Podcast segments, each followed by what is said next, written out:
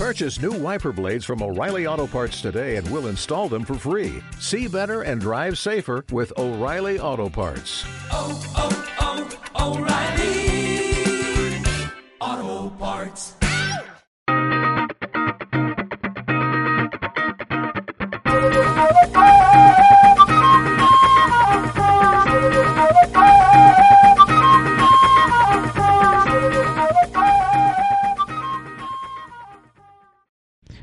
Buenas tardes, buenas noches o buenas madrugadas o cuando demonios estéis escuchando este nuevo episodio de las efemérides de Canallas MGZ.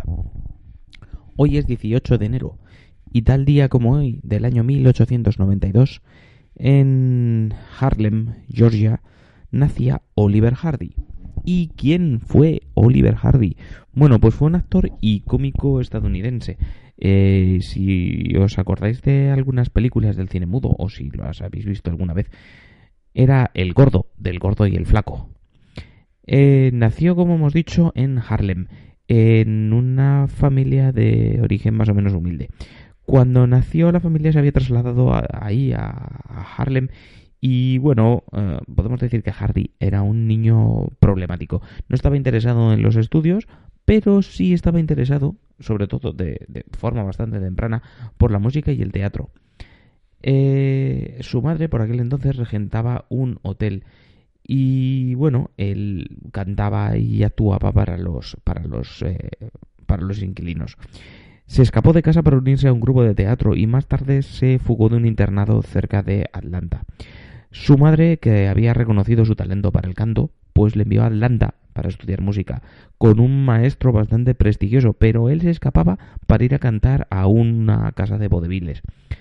Entonces su madre mm, dijo que lo enviaba a un colegio militar para enderezarle un poquito el carácter. Y Hardy lo pasó bastante mal, pero no enderezó el carácter. Eh, después de jugar la i- con la idea de estudiar Derecho en Georgia, decidió seguir sus impulsos y empezar una carrera como cantante. Así es cuando llega el año 1910 y se abre una sala de cine en su futura ciudad de residencia, Millendechville. Y consigue trabajo como proyectista, taquillero, portero y encargado. Y ese mundo le empieza a picar, le empieza a picar de tal manera que, aparte de ver cada noche mm, todas las películas que proyectaba, estaba convencido de que era capaz de hacerlo tan bien como esos actores que estaba viendo en la pantalla. Ah, había otro factor y es que Hardy no era un niño pequeño, no había sido un niño pequeño y esto le acomplejaba. Y vio como un actor, también bastante gordito, llamado Roscoe Art Brooklyn, eh, era una de las grandes estrellas del momento y usaba además el sobrenombre de Fatty, gordito. Así que dijo, si este puede, pues yo también. Así que se va, se va a Los Ángeles y empieza a trabajar para el estudio de Lubin. Ahí se hizo llamar Oliver Norvell Hardy en honor a su padre. Y bueno, eh, como hemos dicho, era bastante grande. Medía 1,90 de altura y pesaba 125 kilos. Así que le empezaron a contratar para hacer el papel de tipo duro o villano. En 1915 había hecho ya 50 cortos eh, para este estudio de Lubin y se trasladó a Nueva York donde también actuó para otro tipo de compañía. Soy los estudios Edison. Eh, empieza a trabajar para varios estudios y bueno, eh, se empieza a ganar un cierto nombre. Y bueno, eh, como hemos dicho, hace el papel de matón, de villano, de tipo duro. Y su vida cambia en 1926, cuando comiéndose una pierna de cordero, bueno, se le cae y se quema y le tienen que hospitalizar. Así que eh, uno de sus papeles lo empieza a hacer un actorcito de origen inglés llamado Laurel. Eh, Laurel será posteriormente conocido como el flaco y Hardy como el gordo. Y un año después, en 1927, empiezan a hacer películas juntos. Cuando he dicho juntos, no me refiero como pareja, me refiero a que los dos actuaban en la misma película, pero un poco después, en 1928, ya empiezan a actuar los dos como pareja de eh, como pareja humorística. Llegando su suerte hasta 1932, cuando empiezan a hacer tours eh, por Europa. Ojo, eh, en 1932 hacen un tour de seis semanas por Gran Bretaña, que era el país eh, de origen de Laurel. Y bueno, se esperaban hacer un tour tranquilo, pero cuando llegan se sorprenden de que tienen más fama de la que esperaban y que la multitud les sigue por todos lados. De hecho, llegan, llegan a actuar delante del rey Jorge VI y la reina Isabel. Amplían su gira por Escandinavia, Bélgica y Francia. Y en 1933 ruedan la que será considerada su mejor película, llamada Compañeros de Juerga, cuya repercusión fue tan grande que ese título fue escogido para el club de fans más grande que han tenido nunca, Oliver y Stan, que por cierto siguen activo hoy en día este club de fans. En 1936, eh, bueno, Hardy sufre un golpe emocional al ser eh, al divorciarse de su segunda esposa.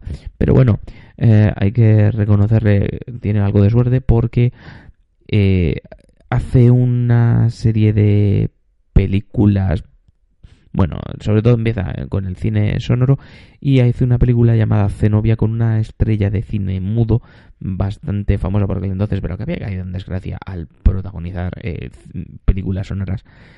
Y en esa película, bueno, la película es una mierda, pero ahí conoce a una chica script, una chica de los guiones llamada Virginia Lucille Jones. Se casa y es el amor de su vida, le acompañará hasta el día de su muerte. Trabajan también Laurel y Hardy para la USO, la United Service Organization, una organización de voluntarios que levantaban la moral de las tropas de los Estados Unidos durante la Segunda Guerra Mundial. Y bueno, ya a partir de aquí, a partir de los años 40, hay que reconocer que las películas de Laurel y Hardy se vuelven un poco peores.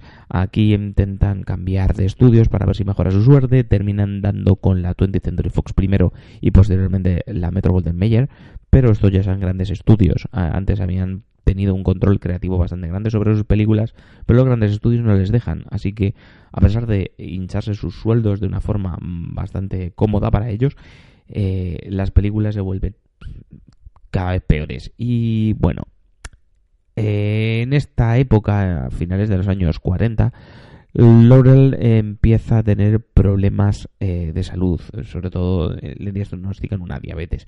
Y aquí es donde Hardy realiza algunas de sus cameos más interesantes con John Wayne, John Ford y Frank Capra, dando unos retazos de lo que podría haber sido la calidad actoral de, Hardy si hubiera tomado un camino distinto del, del humor más digamos, más básico que llevaba a cabo con su gran amigo Laurel. Eh, de todas maneras, los problemas de salud de Laurel no bueno, no hacen que dejen de hacer películas. Y en 1951 ruedan su última película, que se llama Robinsones Atómicos. Tienen un, tiene un argumento un poco raro. Es dos que se montan en un barco y descubren una, isla que es muy rica en uranio y esto los hace tremendamente poderosos. Tienen ahí una serie de enredos. La película no tiene nada, no tiene nada. Eh, pero esta será su última, su última película. En el año 1952 vuelven a hacer una gira por Europa y tiene tal éxito que promueven otra eh, otra otra gira para el año siguiente. Pero mm, se tiene que suspender por sufrir Hardy un pequeño ataque al corazón. Esto hace que se empiece a preocupar mm, por primera vez en su vida de su salud. Y en 1956 se somete a una dieta bastante estricta y baja de los 160 kilos que pesaba por aquel entonces a unos 95 su transformación fue tan grande que hasta sus amigos a veces le decían que no le reconocían. Y esto le hace caer en una, en una aguda depresión que, bueno, le lleva a que el 14 de septiembre del 56 sufra un derrame cerebral eh, masivo.